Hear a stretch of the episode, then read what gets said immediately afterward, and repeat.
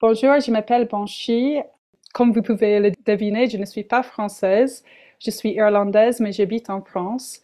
Tout d'abord, je vais décrire un peu comment je suis devenue féministe. En tant que femme irlandaise, j'ai été endoctrinée par l'Église catholique et donc j'ai découvert le féminisme un peu plus tard dans la vie, plutôt à l'université. Et mon premier engagement dans le féminisme a été la lutte pour le droit à l'IVG en Irlande.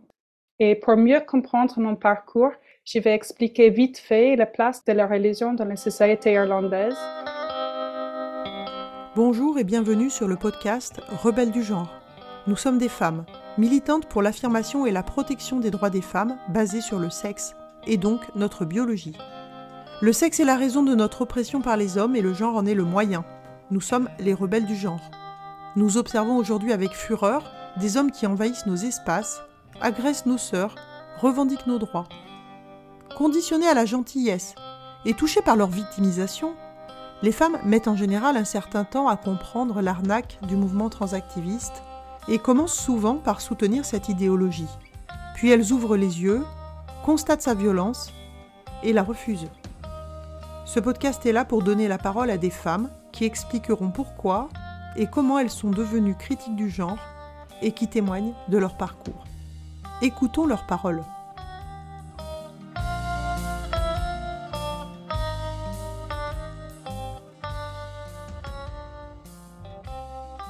Après 800 ans de pression et de violence, Irlande a gagné son indépendance de l'Empire britannique en 1922.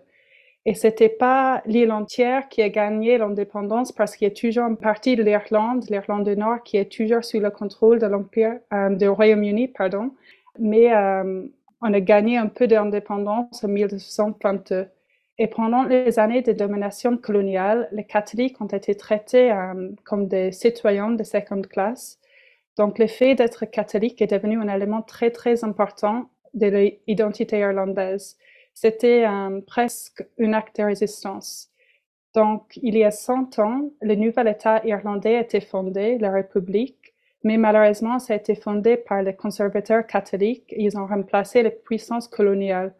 Donc, la situation pour les femmes et les enfants, euh, ça restait pareil. Ils ont continué de souffrir parce que dès l'indépendance, en 1922, les ordres religieux ont ouvert les établissements pour punir les femmes considérées déchues, considérées comme immorales. Et ils ont ouvert des Magdalene Laundries, ce sont des blanchisseries. Et ils ont aussi ouvert des Modern Baby Homes, ce sont des maisons pour mères célibataires et leurs enfants.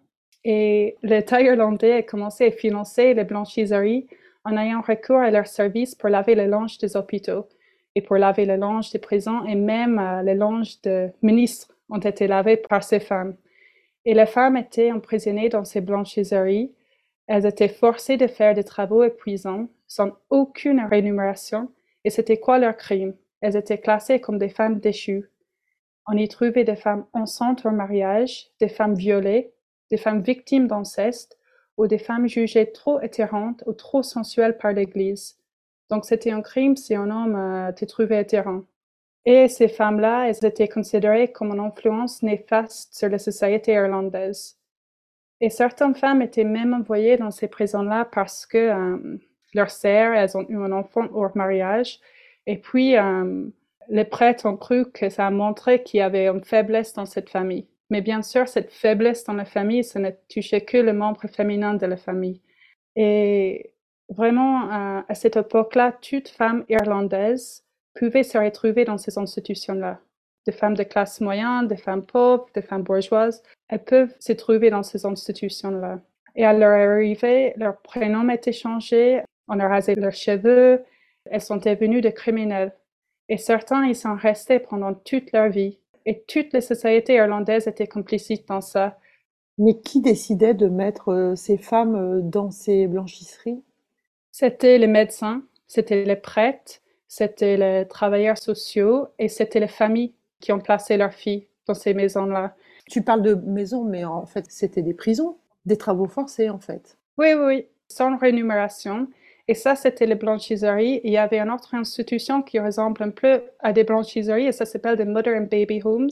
C'était pareil, des femmes qui ont été considérées comme immorales étaient envoyées dans le Mother and Baby Home. C'était des femmes qui ont eu des enfants hors mariage Et pareil, elles ont été traitées comme des criminels et leurs enfants ont été considérés comme illégitimes par l'État irlandais. Et c'est horrible, contre les volontés des mères, leurs bébés ont été vendus. Donc non seulement ces femmes étaient esclaves, elles ont été forcées euh, d'aller dans ces prisons-là, mais leurs enfants ont été vendus à des riches couples catholiques américains. C'était des adoptions illégales. Leurs enfants ont été vendus et ces femmes, bien sûr, elles n'ont pas reçu l'argent. L'argent est allé où? L'argent est allé au ordre religieux. Donc vraiment, c'était un marché de vendre des bébés. Les femmes n'avaient pas leur mot à dire parce que c'était des femmes déchues, c'était des femmes immorales. Certains bébés n'étaient pas vendus. Comme vous pouvez l'imaginer, c'était des bébés avec euh, des handicaps. Et qu'est-ce qu'on fait avec ces bébés-là? Parce que c'était un marché. Ces ordres religieux, ils ont voulu faire du fric. Donc, ils ne veulent pas que les bébés restent dans la maison, ils ne veulent pas nourrir les bébés. Donc, ces bébés étaient négligés. Les bébés qui n'ont été pas vendus, ils étaient négligés. Et il y a quelques années, Tume à Galway, on a trouvé une fosse commune avec des centaines et des centaines de cadavres de nouveau-nés et des cadavres des enfants de 3 ans, de 4 ans. Donc les enfants qui n'étaient pas vendus, ils ont été négligés jusqu'à la mort. Et ces femmes, quand leur enfant était vendu, ou si leur enfant n'était pas vendu, finalement, elles avaient le droit de quitter cette maison, cette maison pour les mères et des bébés, mais c'est, comme tu as dit, c'est vraiment une prison. Elles avaient deux possibilités, soit leur famille les accepte, soit elles sont accueillies chez elles, ou soit leur famille dit non, on veut plus de toi, et puis elles sont envoyées dans la blanchisserie. Donc, elles étaient emprisonnées pendant toute leur vie. La raison pour laquelle je parle de tout ça, c'est parce que c'est pas une relique du passé. Le dernier Magdalene Laundry, la dernière blanchisserie a été fermée en 1996, pendant ma vie. Et la dernière blanchisserie qui a fermé, c'était à Dublin. Euh, ça s'appelait Sean McDermott Blanchisserie. Et ce qui est encore plus choquant, c'est cette blanchisserie n'est pas fermée en raison de ces violations des droits de l'homme, en raison de ce que cette blanchisserie a fait aux femmes et leurs enfants. Mais nous, la blanchisserie a été fermée pour des raisons économiques. Donc, la blanchisserie n'était tout simplement plus viable financièrement. Donc, les machines à laver ont fait plus pour abolir ces institutions que l'État ne l'a jamais fait. Je suis effarée d'entendre ce que tu racontes. Euh, alors, je suis peut-être euh, très inculte, mais je découvre complètement, ou presque complètement, ce que tu racontes là. Est-ce que tu as une idée du nombre de femmes et d'enfants qui ont été victimes de cet euh, esclavage et de cette traite des êtres humains pour les enfants? Je ne sais pas parce que vu que les adoptions étaient illégaux, il n'y avait pas euh, de traces. Et c'est des ordres religieux qui ont géré ça. Et pendant longtemps, l'État ne voulut pas se mêler dans ça. Ils ont dit que c'est des affaires privées. Et aussi, ce qui est horrible, quand les enfants étaient adoptés, leur mère n'avait pas le droit de les contacter. Donc, il y a beaucoup d'enfants maintenant d'environ, euh, pardon, ils étaient des enfants, il y a beaucoup d'adultes de 50 ans aux États-Unis maintenant, et ils cherchent, ils reviennent en Irlande pour trouver leur vraie mère, pour demander qu'est-ce qui se passait, comment j'étais vendue. Mais malheureusement, beaucoup de ces femmes maintenant sont très vieilles. Elles ne veulent pas euh, repenser à ça parce que c'est horrible, c'est traumatique. Oh, il y a beaucoup de ces femmes-là aussi qui sont mortes. Et c'est scandaleux. Et c'est si récent aussi. Même en Irlande, on sait cette histoire, mais c'est toujours un tabou. Il n'y a pas un musée qui raconte l'histoire de ces femmes ni de leur bébé vendu. Même, euh, je t'ai dit que la dernière blanchisserie a été fermée en 1996 et le gouvernement irlandais, qui est toujours motivé par le capital, ils ont voulu vendre ce site-là à une chaîne hôtelière japonaise, mais euh, en raison de la colère féministe, ils n'ont pas pu faire ça. Mais euh, quand même, il n'y a pas un musée. Donc, donc pour aujourd'hui, seuls quelques féministes dont tu fais partie entretiennent la, mémoire de ces femmes et de ces enfants qui ont été euh, exploités, vendus par l'Église et par l'État. Oui. Main dans la main. Si ça intéresse des femmes qui écoutent, il y a un film qui a été fait sur le Magdalene Laundry, sur les blanchisseries, et je pense que ça s'appelle euh, Magdalene Laundry. Et puis, il y a un autre film qui a été fait plus récemment qui s'appelle Philomena. Et ça parle d'une femme qui a été envoyée dans un de ces mother and baby homes et elle essaye de retrouver son fils.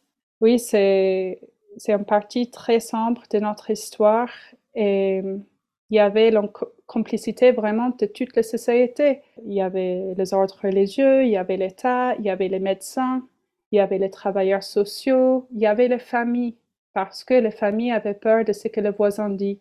Donc il faut... Euh, tu parles de l'histoire, mais euh, c'est quand même très récent en fait. C'est, oui, oui, oui. Encore, euh, c'est de l'histoire dont l'encre n'est pas encore complètement sèche. Oui, tout à fait. Et c'est juste un exemple de l'emprise de l'Église catholique en Irlande. J'ai expliqué un peu vite fait, mais il y a une histoire compliquée avec la religion en Irlande parce que pendant longtemps, on n'avait pas le droit d'exercer notre religion.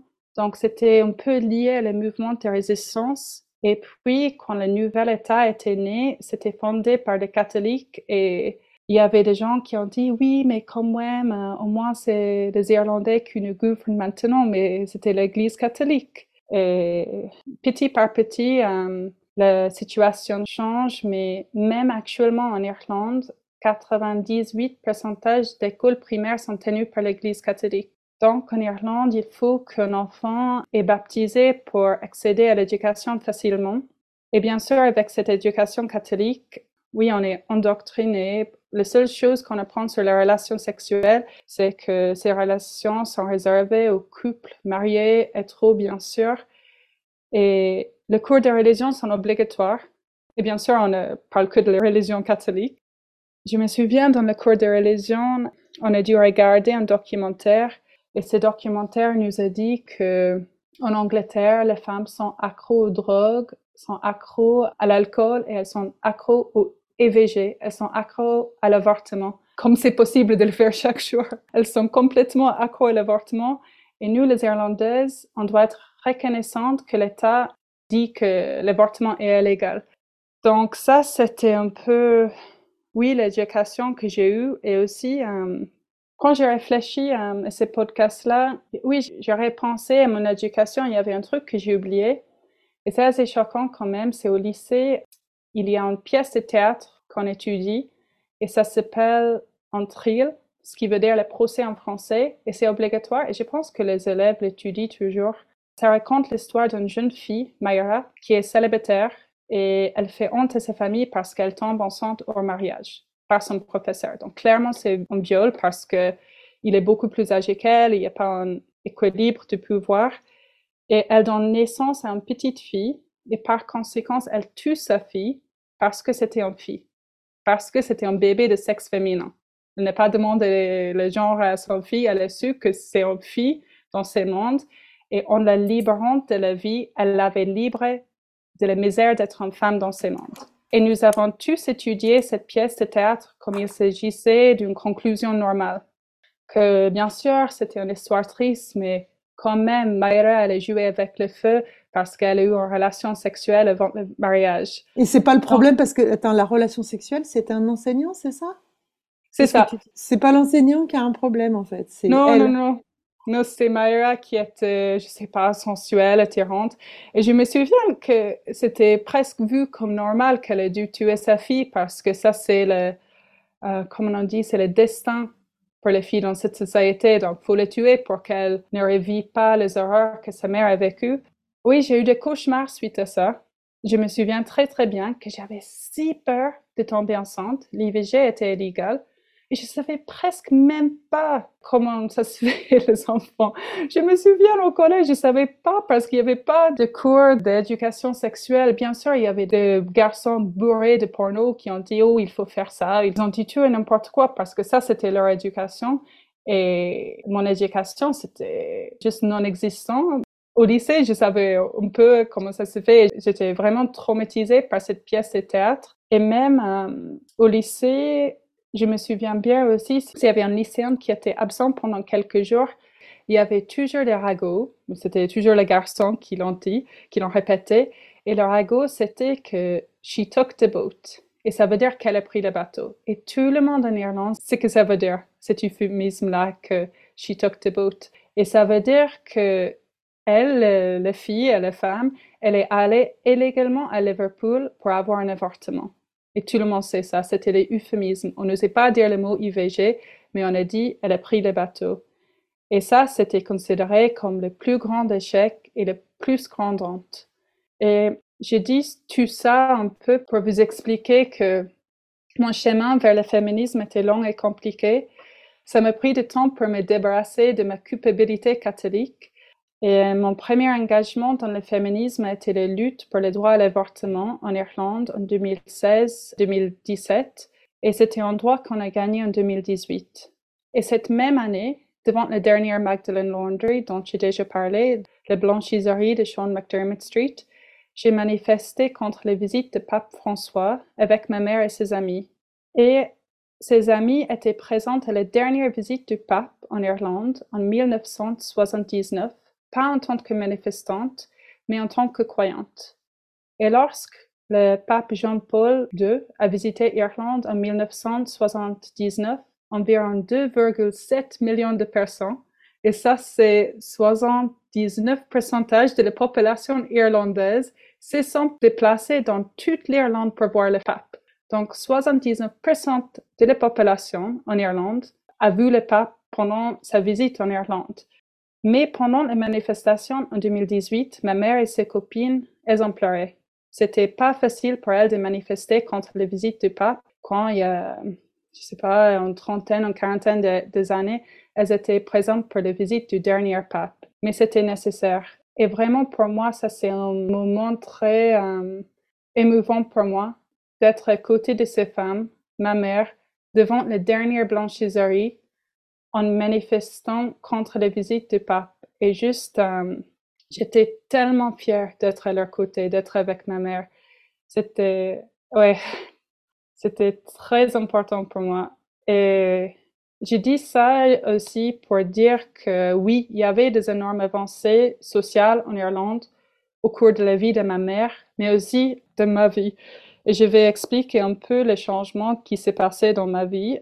On a eu notre premier acte de divorce en 1997, donc assez tard par rapport à la France. En 2018, on a abrogé les délits de blasphème dans la Constitution donc, il y avait euh, ce délit de blasphème jusqu'en 2018. Et en 2019, il y a eu le premier avortement légal en Irlande. Je veux souligner légal parce qu'il y avait plein d'avortements avant ça, illégal.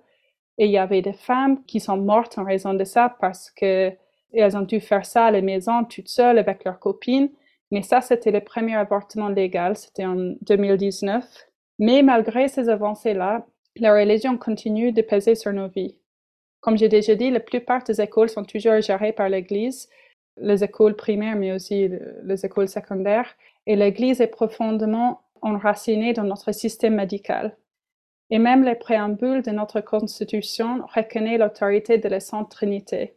Je vais citer un article de notre Constitution qui montre bien que qu'il n'y a pas du tout une séparation de l'Église et de l'État. C'est l'article 41, je cite, L'État reconnaît que, par sa vie au foyer, la femme apporte à l'État un soutien sans lequel le bien commun ne peut pas être atteint.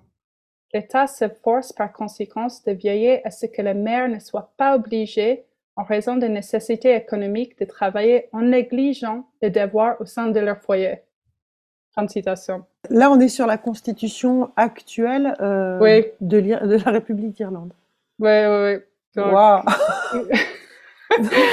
L'État veut que les femmes restent à la maison.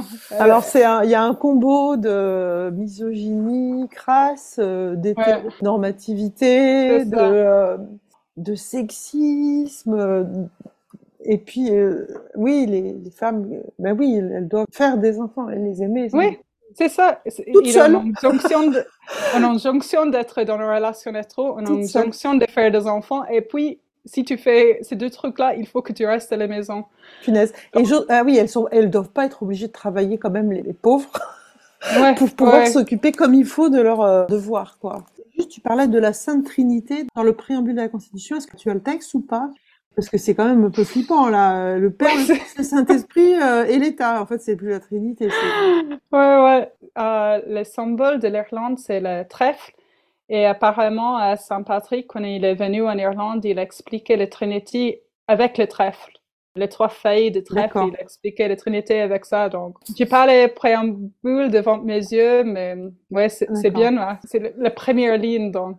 Ouais, mais on est dans le folklore, euh, je dirais, par rapport au trèfle, le folklore, d'accord, avec des, une histoire. Oui, oui, oui. quand même, la lecture de la Constitution qui est en vigueur aujourd'hui en Irlande, je comprends que tu n'as pas grandi dans un, dans un monde euh, extrêmement ouvert aux idées féministes. Non, pas du tout. Et pendant ma vie, il y avait des énormes progrès, mais il y a, il y a un long chemin. en fait, ce qui est intéressant aussi, c'est que on parle souvent, et à juste titre d'ailleurs, du côté misogyne de, de la religion musulmane. Mais en fait, euh, pour, ce qui est des chrétiens, euh, c'est pas mieux en fait. Hein. Chaque fois qu'on laisse euh, des religieux définir ce que, ce que peuvent faire, avoir trop de pouvoir tout simplement, bah en fait, c'est toutes les religions sont misogynes. Ouais. Et là, on en a un exemple très très très évident. Ouais. Donc ça, c'est un peu le, oui, l'histoire de mon féminisme. Mon féminisme est né de mon dégoût de l'Église et aussi de l'État et du pouvoir qu'il exerçait sur la vie des femmes irlandaises et la vie des enfants aussi. Ça s'inscrit quand même dans une lignée familiale. Je crois que ta mère, tu as l'air de, parler de ta mère comme euh, quand même d'une femme avec une conscience féministe et militante. Elle, elle est très courageuse, mais quand même, euh, c'est difficile de se séparer de tout ce que tu as appris pendant toute ta vie. C'est difficile à accepter que c'était un mensonge. Je pense qu'elle voit qu'il y a beaucoup d'incohérences, mais quand même, elle croit. Mais elle a manifesté contre le pape, mais ce serait trop violent, je pense, pour elle d'avouer que la religion est juste complètement misogyne. Oui, c'est difficile, c'est difficile. Elle est ouverte d'esprit, mais je ne juge pas trop qu'elle garde certaines croyances. C'est pas facile. Moi, j'ai eu l'éducation euh, catholique, mais c'était bien plus pire pour elle.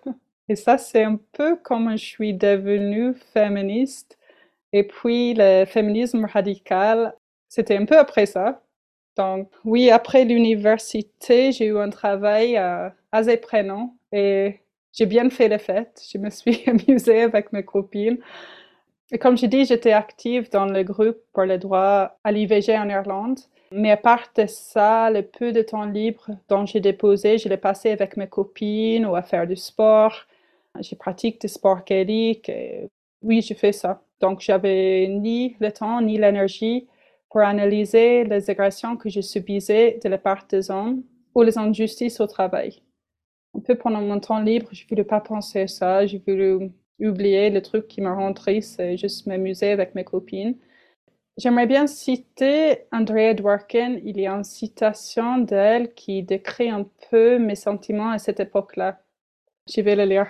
J'adore Andrea, comme toi, je pense. En fait, il n'y a pas un épisode de Rebelle du genre qui serait complet sans une petite citation d'Andrea Dworkin, quand même, minimum. Il faut que je le fasse maintenant, alors. alors, je cite. Beaucoup de femmes résistent au féminisme parce que c'est une agonie de prendre pleinement conscience de la misogynie brutale qui imprègne la culture, la société et toutes nos relations intimes. Fin citation. Donc, ça, c'était vrai pour moi à l'époque. Tu peux citer l'ouvrage? Ouh, oh, j'aurais dû le noter. Je pense que c'est dans l'anthologie euh, Souvenez-vous, résistez, ne cédez pas, mais je suis pas ah absolument certaine. Oui, je pense que tu as raison. Ouais. Excellente anthologie. Oui, oui, oui. Oui, ça donne envie de méditer, c'est... C'est vrai. Et puis, oui, j'ai voulu un peu ignorer euh, tout ça. Juste, oui, j'avais pas beaucoup de temps. J'ai voulu m'amuser avec mes copines et pas vraiment analyser les trucs qui me rendent triste. Mais c'était quand je me suis retrouvée au RSA. Oui, c'est un moment difficile, on est précaire, mais finalement, j'ai eu un peu de temps à lire et réfléchir à ma vie. Et j'ai commencé à me poser des questions difficiles, des questions dérangeantes. Et j'ai enfin trouvé des théories qui m'ont aidé à mettre des mots sur mes expériences vécues en tant que femme dans une société patriarcale et aussi capitaliste. Et j'ai découvert différentes vagues de féminisme, j'ai découvert l'analyse de classe, l'anarchisme, les critiques du néolibéralisme et de genre. Et c'était vraiment les travaux de Gail Dine sur la pornographie, de Rachel Morin sur la prostitution, d'Andrea Dworkin sur la culture du viol, Adrian Rich sur la contrainte à l'hétérosexualité, Audrey Lorde sur le personnel et politique et l'intersectionnalité, et de Sheila Jeffrey sur le transgenrisme, qui ont été extrêmement formateurs pour moi pendant cette période-là. J'ai lu beaucoup, mais heureusement, j'ai rencontré des féministes à ce moment-là aussi, parce que ça aurait été vraiment violent de découvrir cette analyse radicale de la société et de n'avoir personne avec qui en discuter. Quand j'ai découvert ça, j'ai voulu le partager, j'ai voulu oui, parler avec les femmes et juste dire comment c'est pas juste, c'est juste partager des moments avec elles. Donc, j'ai commencé à militer dans un groupe féministe abolitionniste de la porno-prostitution et j'ai rencontré plein de femmes et aussi j'ai rencontré des femmes qui étaient proches du groupe écoféministe Deep Green Resistance, DGR, et aussi des femmes proches du podcast Floraison. Et c'était là que j'étais frappée pour la première fois par l'absurdité de l'idéologie trans. Avant, j'étais pas confrontée par ça. Quand j'ai milité en Irlande, je sais pas, j'ai pas vu euh, des activistes trans. Heureusement, dans les manifestations pour le droit à l'IVG, il n'y avait pas de pancartes euh, le droit à l'IVG pour les personnes dotées d'un utérus ou le droit à l'IVG pour, je sais pas quoi, un autre mot qui nous réduit euh, des organes. Il n'y avait pas ça. Il n'y avait pas ça parce euh, qu'ils n'osaient pas encore. Hein. Maintenant, ils osent. C'est ça. Mais en fait, moi, je ne l'ai pas vu. Mais récemment, j'ai parlé avec une amie féministe incroyable, Rachel Moran. Elle est irlandaise également. Et elle m'a dit que non, ça a été présent dans le groupe. Elle l'a vu. Moi, je sais pas, peut-être moi j'avais de la chance que cette idéologie-là n'était pas présente dans mes groupes, mais Rachel Moran a dit non, euh, c'était bien là. Mais euh, c'était, euh, je parle de, oui, ces rencontres-là parce que c'était quand j'ai parlé avec des femmes proches de DGR. Elles m'ont dit que DGR était classé de transphobe parce que DGR a décidé de donner la priorité à la sécurité des femmes plutôt au sentiment d'un seul homme sexiste. Euh, j'explique. euh, pendant un événement aux États-Unis, DGR n'a pas autorisé un homme transidentifié à dormir dans le même dortoir que des femmes. Et en raison de cette prise de position féministe, DGR été annulé et tout le monde exclu des milieux écologistes. Et même pire que ça, leurs membres ont été agressés quand elles ont pris la parole publiquement. Et quand j'ai appris ça, j'ai halluciné. Et franchement, j'ai eu un peu de mal à croire que le backlash était si sévère pour ce que je croyais était un principe féministe de base, qui est le droit des femmes aux espaces en non-mixité, donc le droit des femmes de se réunir sans des mecs. Quand elles ont dit ça, c'était mes copines, donc je les ai crues, mais quand même, j'ai pensé peut-être qu'elles exagèrent un peu. Donc, euh, j'ai voulu faire un peu de recherche moi-même pour voir si on dit un truc pareil, qu'on veut des espaces en non-mixité, est-ce qu'on est harcelé à ces points-là? Donc, j'ai voulu tâter le terrain et faire quelques recherches moi-même. Donc, j'ai créé un compte Twitter et j'ai commencé à poser naïvement des questions à des activistes trans. Et là, euh, rapidement, on m'appelait TERF pour la première fois et je ne savais même pas euh, ce que ça signifiait, cet acronyme, je ne l'ai pas compris. Et ce que j'ai trouvé intéressant, c'est on nous dit toujours d'écouter les personnes transgenres. Eh ben moi, pendant, je dirais, deux mois sans arrêt, j'ai lu leurs témoignages, j'ai lu ce que les personnes trans ont dit. J'ai écouté leurs vidéos, j'ai regardé leurs vidéos YouTube. Et vraiment, je pense que c'est la meilleure façon de se radicaliser j'ai vu à quel point leurs propos étaient incohérents, autoritaires et ouvertement sexistes. Et puis, hein, avec ce petit compte Twitter que j'ai créé pour faire mes recherches, je suis tombée sur l'histoire de Maya Forstater. Et je me suis dit, là, c'est pas possible ça. Maya, elle était une chercheuse anglaise et elle a porté plainte contre son ancien employeur pour licenciement abusif parce que son contrat d'emploi n'était pas renouvelé après avoir tweeté ses convictions scientifiques et féministes. Ce qu'elle a fait, euh, elle a défini le mot femme. Elle a dit une femme, c'est un adulte humain femelle sur son compte Twitter. Et Maya, vraiment, elle était très sympa parce qu'elle a même utilisé le pronom elle, she pour les hommes transidentifiés, pour les femmes trans. Mais euh, parce qu'elle a tweeté qu'un homme ne peut pas devenir une femme et une femme ne peut pas devenir un homme, son contrat n'était pas renouvelé. Et ça, c'est le cœur du procès. Et c'était en novembre 2019 que j'ai lu des tweets sur son procès. Il y avait des tweets directs sur son procès. Et je me suis dit qu'il faut que je traduise ça en français. Parce que je l'ai lu en anglais je dis qu'il faut que ça soit accessible en français. C'est fou ce qui se passe. Et naïvement, j'ai cru que les gens vont lire ça et puis ils ne pourront plus nier la misogynie et l'autoritarisme du mouvement trans. Que ces procès-là vont radicaliser beaucoup de gens. J'avais plein d'espoir. Et hum, j'ai contacté mes amis au blog Floraison et j'ai proposé de faire la traduction de ces procès. Et juste pour celles qui connaissent pas euh, Floraison, c'est un blog euh, féministe, anarchiste et écologiste. C'est un podcast féministe, pardon. Et c'était accepté. Donc, mon premier article Floraison a été publié en janvier 2020. Et c'était la traduction de procès de Maya Forstater. Et les réactions ont été nombreuses, mais pas celles que j'espérais.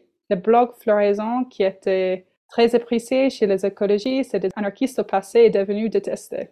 Et ce qui m'énervait le plus, c'était euh, qu'ils n'ont même pas lu l'article. C'était évident qu'ils n'ont pas lu l'article.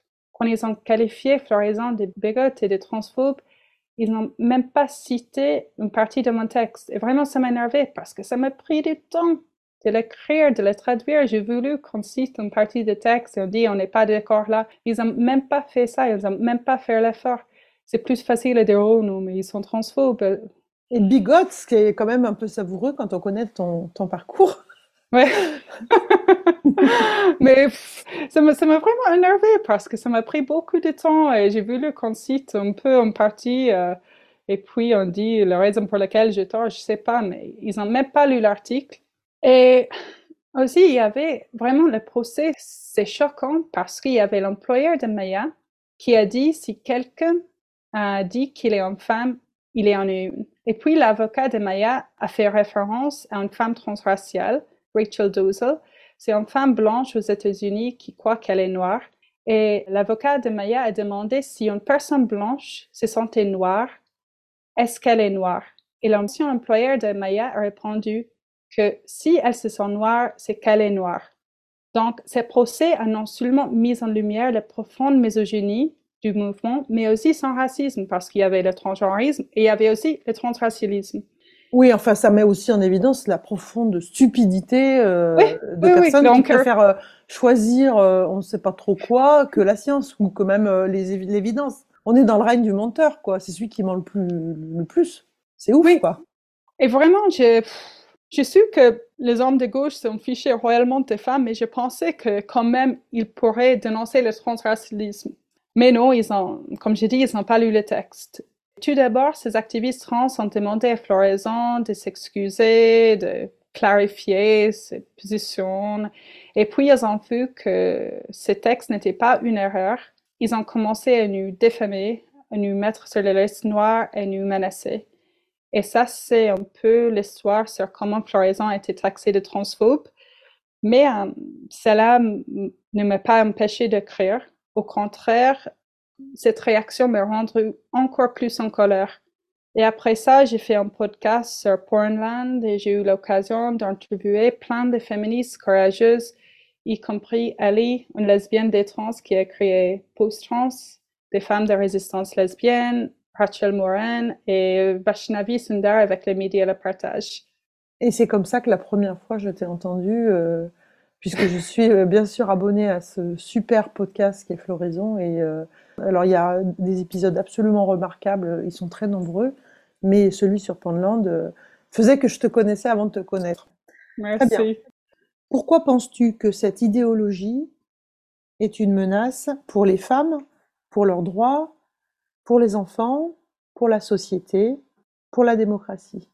Je crois qu'il existe une litanie de raisons pour lesquelles cette idéologie représente une menace pour les femmes et les enfants et je vais rapidement donner deux exemples qui montrent bien le fait que les droits que les activistes trans réclament aujourd'hui sont en conflit direct avec les droits des femmes et des enfants. Le premier exemple, ça concerne euh, les mutilations génitales féminines sur les mineurs. En 2020, dans le Wyoming, aux États-Unis, les activistes trans se sont battus contre un projet de loi visant à interdire les mutilations génitales féminines sur les mineurs la criminalisation des mutilations génitales féminines sur les enfants était vue comme transphobe et haineuse selon eux. Le simple fait même, ce que je fais maintenant, de parler de ce conflit évident entre les droits des trans et les droits des femmes et des enfants suffit à être taxé de transphobe et de quelqu'un de haineux. Et pourquoi ces activistes trans, euh, pourquoi ils sont opposés à ces projets de loi? Premièrement, ces projets de loi visaient à interdire les mutilations génitales des enfants. Et ça, c'est ce que les activistes trans appellent les chirurgies d'affirmation de genre. Donc, ils étaient opposés à ça. Et deuxièmement, ils ont estimé que l'expression mutilation génitale féminine était trans-exclusive. Parce que, évidemment, toutes les personnes qui ont un vagin ne sont pas des femmes et toutes les femmes n'ont pas un vagin. Donc, je pense que ça, c'est un excellent exemple de la façon dont ces activistes sont prêts à sacrifier des millions de filles victimes des mutilations génitales féminines au nom de leurs droits sexuels. Et puis, euh, un autre exemple, ça concerne le refuge pour les femmes euh, victimes de viol. Ça concerne, oui, les espaces euh, en non-mixité parce que grâce aux luttes féministes dans les années 70, euh, les femmes ont finalement obtenu des espaces en non-mixité. Elles ont créé des refuges pour les femmes battues, des femmes victimes de violences conjugales et leurs enfants, et aussi des centres d'aide aux victimes de viol parce qu'elles ont compris que les femmes ont besoin d'être protégées de la violence masculine. Elles ont besoin des environnements sûrs entre femmes pour qu'elles puissent parler des détails, euh, détails intimes de la violence masculine pour, pour qu'elles puissent aller mieux, pour, pour se guérir. Et en 2020, de même année, euh, ces activistes trans ont fait pression sur la ville de Vancouver pour cesser de financer le plus ancien centre d'aide aux victimes de viol du Canada. Ces activistes trans se fichent complètement des femmes violées et torturées. C'était quoi leur priorité? Ils ont voulu que leur identité de femme soit validée et ils ont besoin d'autres femmes pour le faire. Et moi, euh, je suis pas en train de nier que les hommes qui s'identifient en tant que femmes sont victimes de la violence masculine. Mais la solution n'est pas de placer ces hommes-là dans les espaces avec les femmes vulnérables, exposant ces femmes à de nouveaux traumatismes. La solution est de construire un refuge réservé aux femmes transgenres. Pourquoi ces activistes trans ne luttent pas pour cet espace? Pourquoi ils luttent pour s'imposer dans les espaces réservés aux femmes?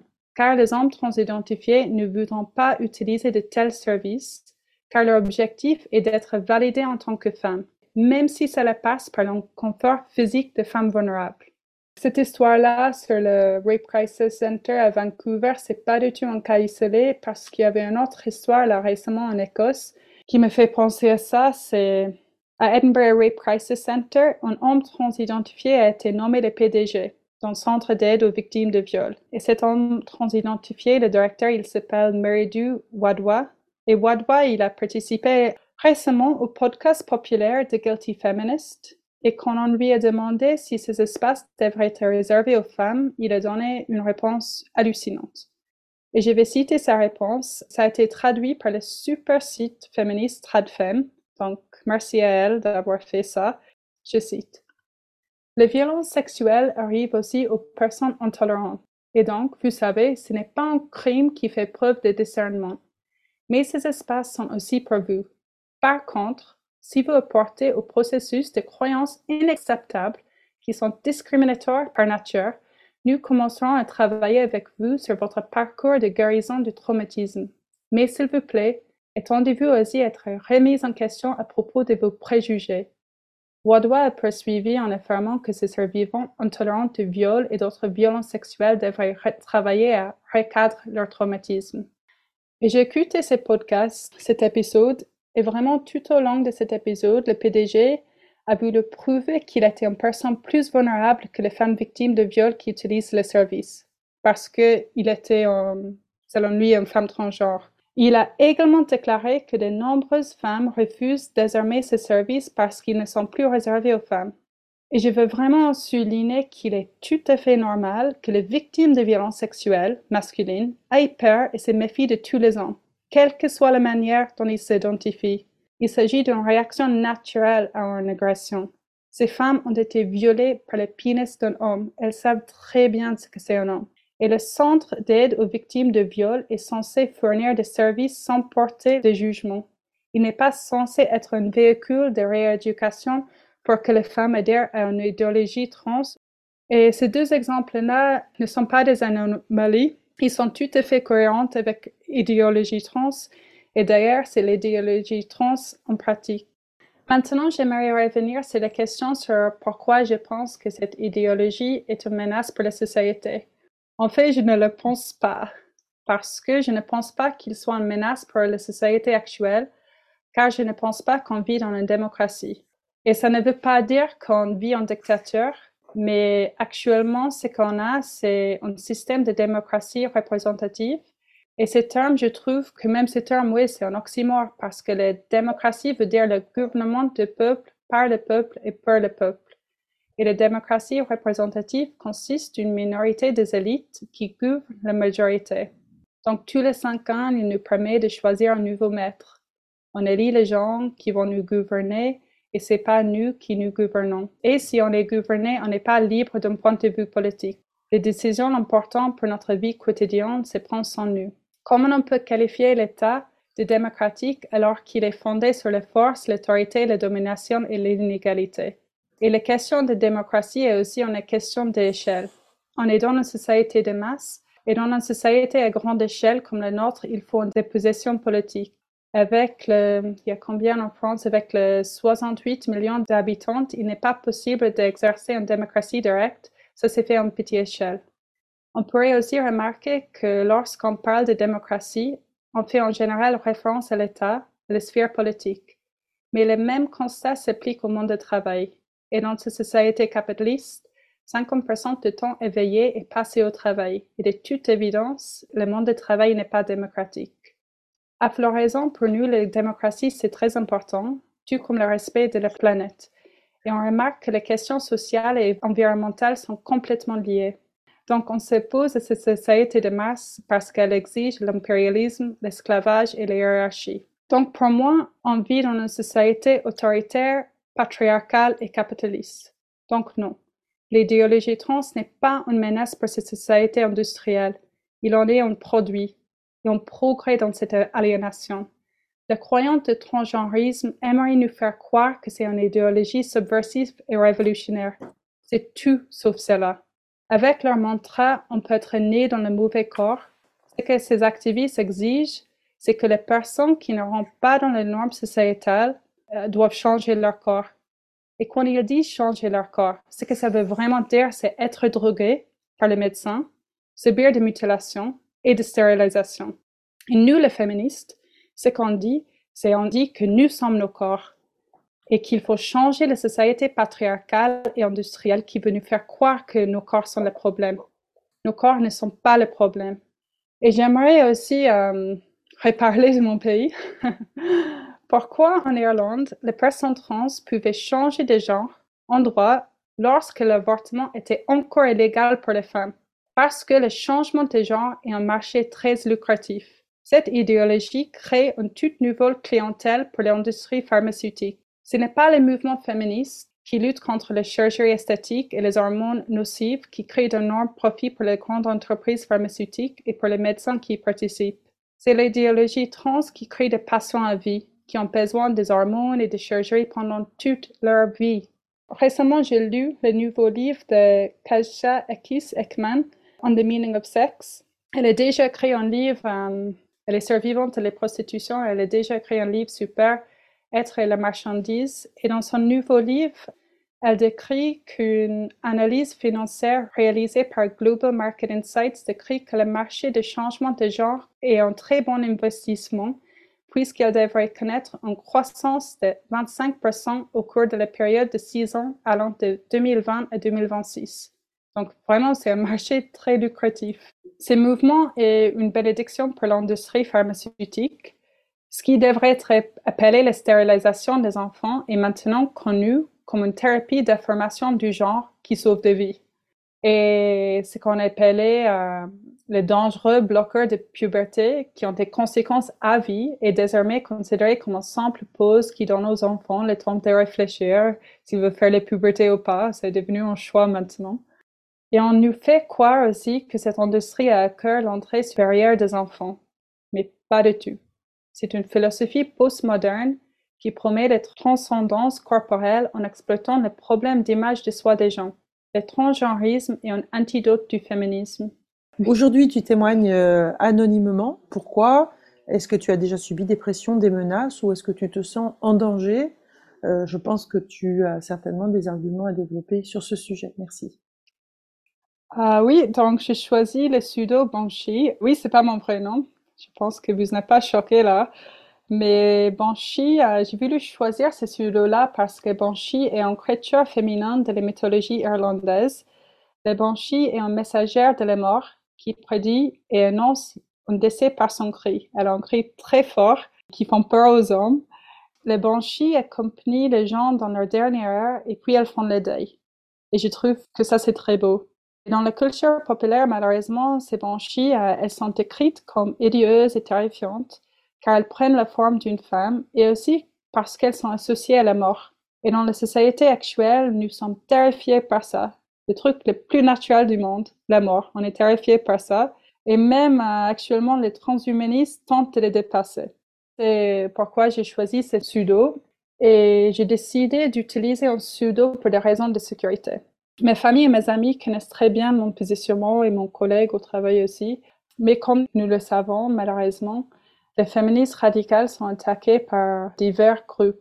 On est attaqué par les militants pro-exploitation sexuelle, les masculinistes, les hommes de droite, les hommes de gauche aussi, et les activistes transgenres. Et moi, j'ai déjà été harcelée par des membres du STRAS pendant les manifestations parce que j'ai tenu euh, des pancartes sur la réalité de la prostitution. Je vais juste préciser que le STRAS, c'est l'autoproclamé euh, syndicat des travailleurs du sexe, qui est en fait un syndicat de proxénètes, avec d'ailleurs des proxénètes euh, condamnés pour proxénétisme euh, qui dirigent euh, ça et qui évidemment ne représentent que leurs propres intérêts, essentiellement d'ailleurs d'hommes, qui exploitent la misère et la pauvreté des femmes. Oui, ils sont très liés au mouvement trans aussi. Tu penses qu'ils partagent les mêmes locaux qu'Accepté? J'étais harcelée par de leurs militants et aussi, des activistes trans ont menacé de faire du mal aux membres de floraison sur Internet. Donc, oui, j'étais menacée par pas mal de hommes et aussi, malheureusement, j'étais victime de doxing. Ce qui est plus triste, qu'en fait, c'était fait par une femme euh, critique de genre. Et d'ailleurs, elle a fait à beaucoup d'autres femmes. Je crois que c'est un problème qui doit vraiment être abordé dans notre milieu féministe parce que parfois nous sommes amenés à croire que ce type de comportement toxique ne se produirait pas entre nous, entre les femmes, parce qu'il n'y a pas de hommes. Nous croyons parfois aussi que les groupes réservés aux femmes sont une sorte d'utopie. En tout cas, euh, je parle pour moi-même, moi je croyais ça au début, mais c'est malheureusement pas le cas. Mais je veux dire que j'ai partagé plein de moments forts en société dans le mouvement féministe, beaucoup, beaucoup plus que des moments comme ça. Mais quand même, ça existe. Et c'est difficile de dénoncer ces comportements lorsqu'ils se produisent dans le groupe féministe car nous ne sommes pas équipés pour faire face à des femmes aux comportements toxiques parce qu'on ne veut pas exclure des femmes, parce que chaque femme est une victime de patriarcat. Et quand des femmes censées être nos sœurs de lutte sont hostiles ou destructrices, cela présente un grand danger pour le mouvement. On doit assurer la sécurité physique et psychologique des femmes.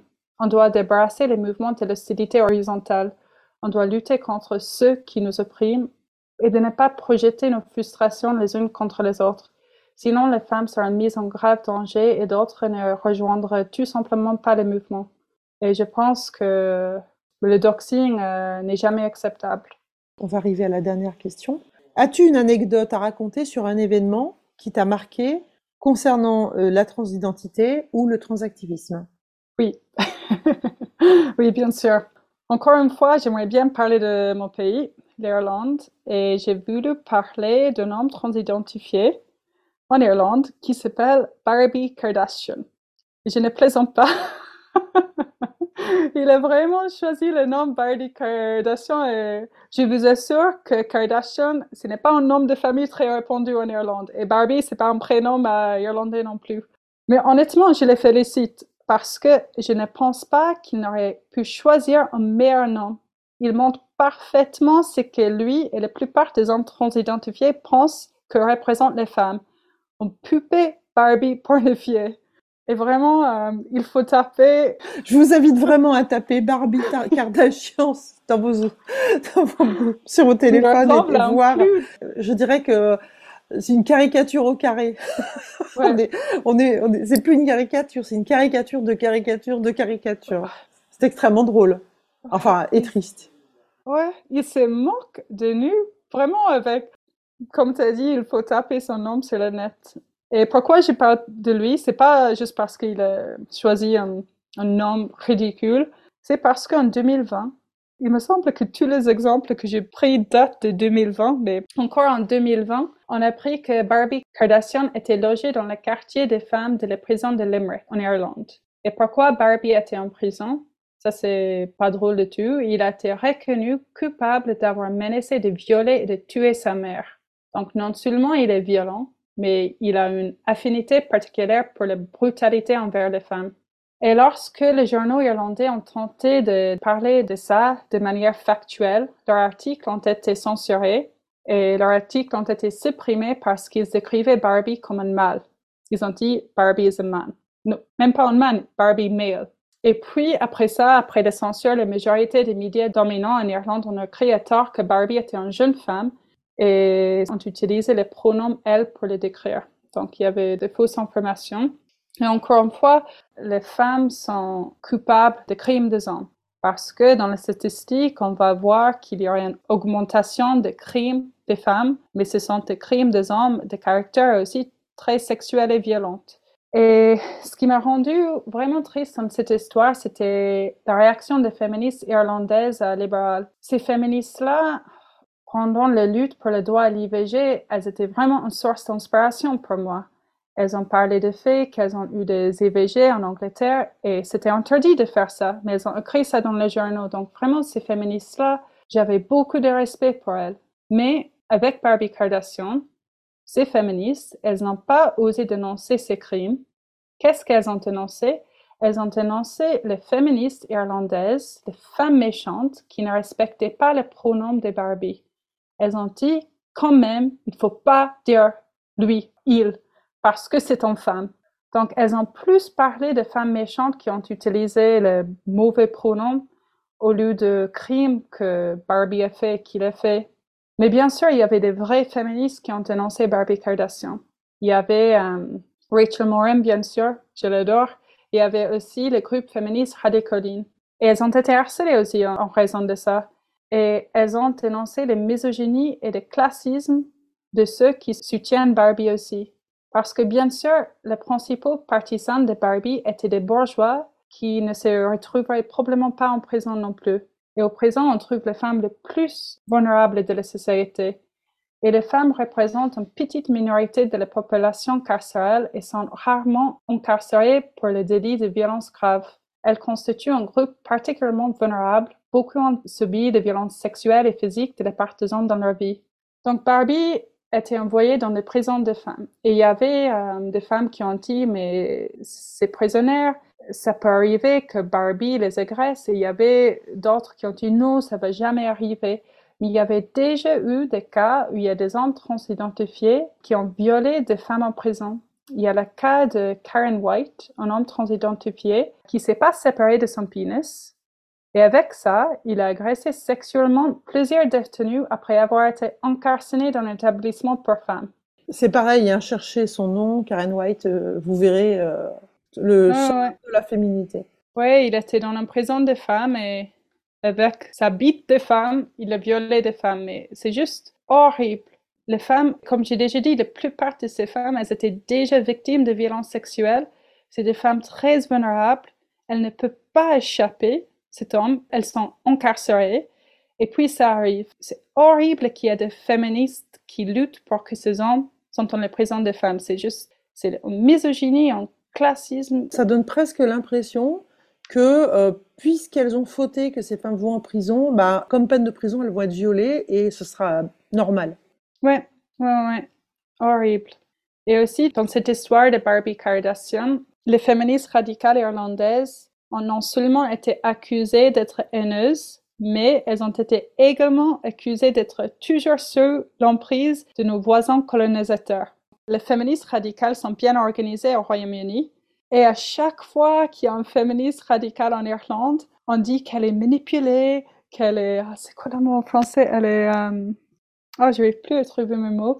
Elle est, oui, je suis l'influence parce qu'on dit que le féminisme radical est une idée emportée par nos voisines colonisatrices. En plus d'être accro à l'IVG. Ouais, ouais, ouais. C'est fou. Ils, ils disent qu'il faut libérer nos esprits de les pensées de notre ancien colonisateur. Donc, c'est comme les femmes irlandaises, euh, elles n'ont pas un esprit critique. Donc, elles sont juste endoctrinées par les femmes anglaises. Elles n'ont pas euh, des pensées pour elles-mêmes. Et les féministes radicales anglaises, il y avait des militantes de gauche, des hommes bien connus, et j'ai vu que ces militants irlandais, ils ont dit que les féministes radicales anglaises étaient des colonial bitches. On est à ce point-là. Et apparemment, pour eux, c'est libéré de colonialisme. Attends, est-ce que tu peux traduire colonial bitches? Parce que je trouve que c'est particulièrement humiliant. Ouais, c'est comme des pétasses, des putes coloniales. C'est vraiment horrible. Et qui a utilisé cette insulte? Il y avait, je me souviens plus, un militant de gauche très connu sur Twitter, un militant irlandais, il a dit ça et personne ne l'a critiqué parce qu'on pense si une femme est féministe radicale en Irlande, il faut la libérer parce qu'elle est toujours sous l'emprise de l'ancienne euh, colonie. Vraiment, il pense que se libérer de colonialisme, c'est mettre les femmes en danger. Ce qui me rend vraiment fâchée aussi, c'est ainsi que les pertes de notre culture irlandaise, nous savons que les véritables vestiges du colonialisme en Irlande sont la prostitution et le capitalisme. Donc la prostitution et le capitalisme. Deux choses que les activistes trans encouragent. Ce sont les vestiges du colonialisme. C'est pas le féminisme radical.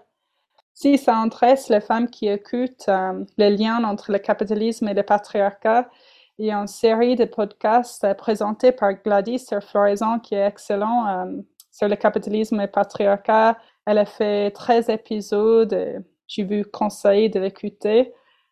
Et avant que j'ai fini, j'espère que ça vous a intéressé.